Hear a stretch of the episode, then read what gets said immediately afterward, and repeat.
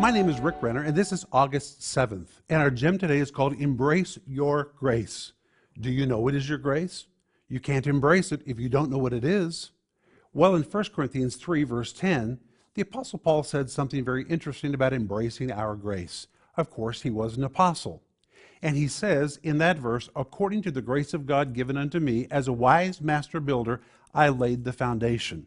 And he's talking about his ministry, an apostolic ministry of laying the foundation for the church. But at the first of the verse, Paul says, according to the grace of God given unto me. According to is a Greek word kata. It describes something dominating, something conquering, or something subjugating.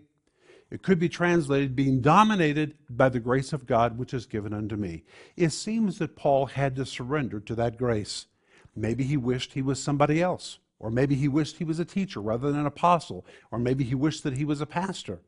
But at some point along the way, he surrendered and he became kata, dominated, conquered, subjugated by the grace of God that was given unto him. He embraced his grace, and when he did, he became the greatest apostle in all of history.